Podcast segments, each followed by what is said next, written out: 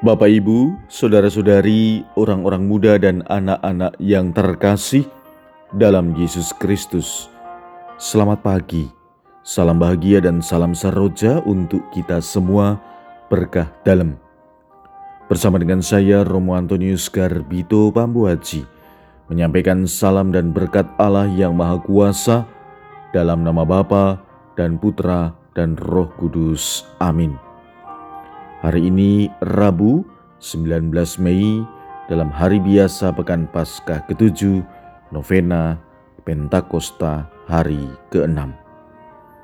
Bacaan pertama dalam liturgi hari ini diambil dari Kisah Para Rasul bab dua puluh ayat dua puluh delapan sampai dengan tiga puluh delapan. Bacaan Injil diambil dari Injil Yohanes bab tujuh belas ayat sebelas b sampai dengan sembilan belas. Dalam perjamuan malam terakhir, Yesus menengadah ke langit dan berdoa bagi semua muridnya. Ya Bapa yang kudus, peliharalah mereka dalam namamu, yaitu namamu yang telah engkau berikan kepadaku, supaya mereka menjadi satu sama seperti kita. Selama aku bersama mereka, aku memelihara mereka dalam namamu, yaitu namamu yang telah engkau berikan kepadaku. Aku telah menjaga mereka, dan tidak ada seorang pun dari mereka yang binasa, selain dia yang telah ditentukan untuk binasa, supaya genaplah yang tertulis dalam kitab suci. Tetapi sekarang aku datang kepadamu.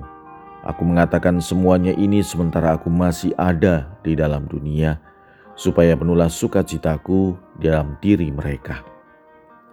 Aku telah memberikan firman-Mu kepada mereka, dan dunia membenci mereka, karena mereka bukan dari dunia, sama seperti aku bukan dari dunia.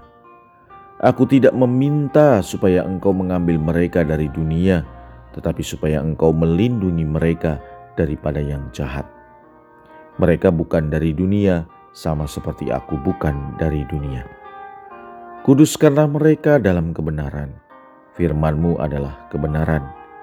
Sama seperti engkau telah mengutus aku ke dalam dunia, demikian pula aku telah mengutus mereka ke dalam dunia. Dan aku menguduskan diriku bagi mereka, supaya mereka pun dikuduskan dalam kebenaran. Demikianlah sabda Tuhan. Terpujilah Kristus. Betapa indah kita mendengarkan dan membaca, juga merenungkan doa Yesus dalam Injil hari ini. Bukan karena kata-katanya, tetapi isi dari doa itu menggambarkan bagaimana relasi Yesus dengan Bapanya, dan juga bagaimana Yesus berusaha membangun relasi dengan para muridnya. Maka hal ini sungguh meyakinkan kita akan besarnya kasih Yesus kepada para murid. Ia tidak memohon kepada Bapa untuk melepaskan mereka dari dunia. Yesus memohon agar Bapa melindungi mereka. Yesus memohon agar kendati tidak bersama lagi dengan mereka, ikatan kasih tidak putus. Meskipun para murid akan menghadapi banyak tantangan dan penderitaan. Saudara-saudari yang terkasih, kasih yang sama juga dianugerahkan Tuhan kepada kita saat ini. Doa untuk persatuan para murid adalah juga doa Yesus untuk kita. Dengan doa itu, Yesus mau menyatakan kasih-Nya kepada kita. Tetapi pertanyaannya, bagaimana kita kemudian mewujudkan kasih Tuhan itu kepada Tuhan dan tentu juga kepada sesama? Mari kita terus bersatu menjalin relasi dengan Tuhan dan sesama melalui doa doa kita. Marilah kita berdoa.